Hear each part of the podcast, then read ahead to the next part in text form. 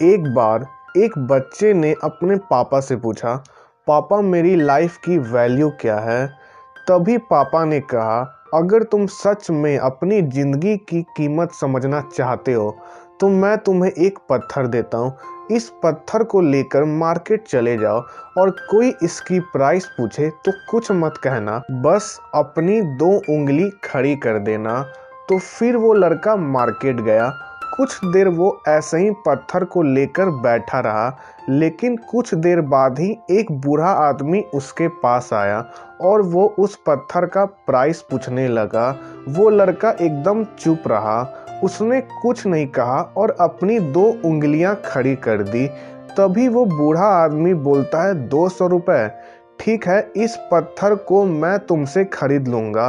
वो बच्चा एकदम शॉक्ड हो गया कि एक पत्थर की कीमत दो सौ रुपये क्योंकि पत्थर जनरली कहीं पर भी मिल जाती है, लेकिन उसका प्राइस दो सौ रुपये वो तुरंत अपने पापा के पास गया और बोला, पापा मार्केट में एक बूढ़े आदमी मिले थे और वो इस पत्थर के दो सौ रुपये देने को तैयार थे। पापा ने कहा, इस बार तुम इस पत्थर को म्यूज़ियम में लेकर जाना और अगर कोई इसका प्राइस पूछे तो कुछ मत कहना, बस अपनी दो उंगलियाँ खड़ी कर देना। वो लड़का म्यूज़ियम में गया और वहाँ पर एक आदमी की नज़र उसके हाथ में रखे पत्थर पर पड़ी और तभी उसने उस पत्थर का प्राइस पूछा। वो बच्चा एकदम चुप रहा और उसने अपनी दो उंगलियाँ खड़ी कर दी। तभी वो आदमी बोला, बीस हज़ार रुपए। ठीक है, मैं तुम्हें इस पत्थर के बीस हज़ार देने को तैयार हूँ। ये पत्थर तुम मुझे दे दो।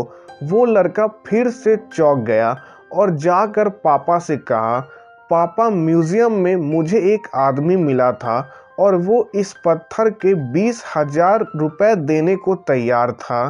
तभी उसके पापा ने कहा, अब मैं तुम्हें आखिरी जगह भेजने जा रहा हूँ। अब तुम्हें जाना है कीमती पत्थरों के दुकान में, और अगर वहाँ पर भी कोई प्राइस पूछे तो कुछ मत कहना।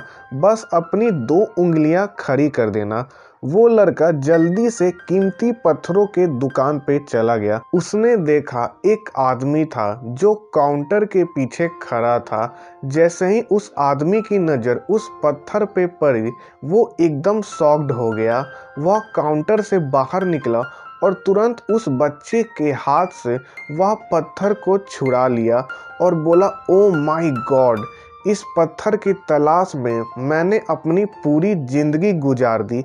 कहाँ से मिला यह पत्थर और क्या प्राइस है इसका?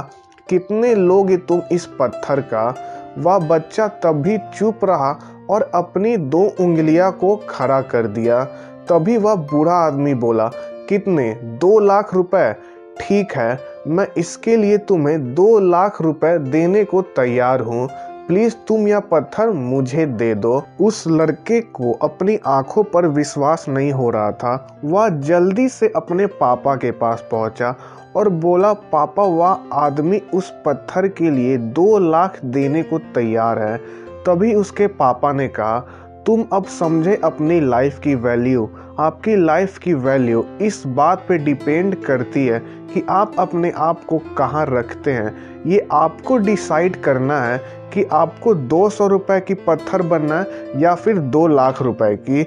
इसलिए कभी भी खुद के लाइफ के वैल्यू को कम मत समझो। आपकी वैल्यू कितनी होगी, ये सब आप पे ही डिपेंड करता है। तो दोस्तों आई होप आपको ये स्टोरी अच्छी लगी हो। और खुद को बेहतर बनाने के लिए और ऐसे ही सेल्फ इम्प्रूवमेंट पॉडकास्ट के लिए मुझे फॉलो कर लेना। तो मिलते हैं नेक्स्ट पॉडकास्ट में। तब तक के लिए कीप ग्रोइंग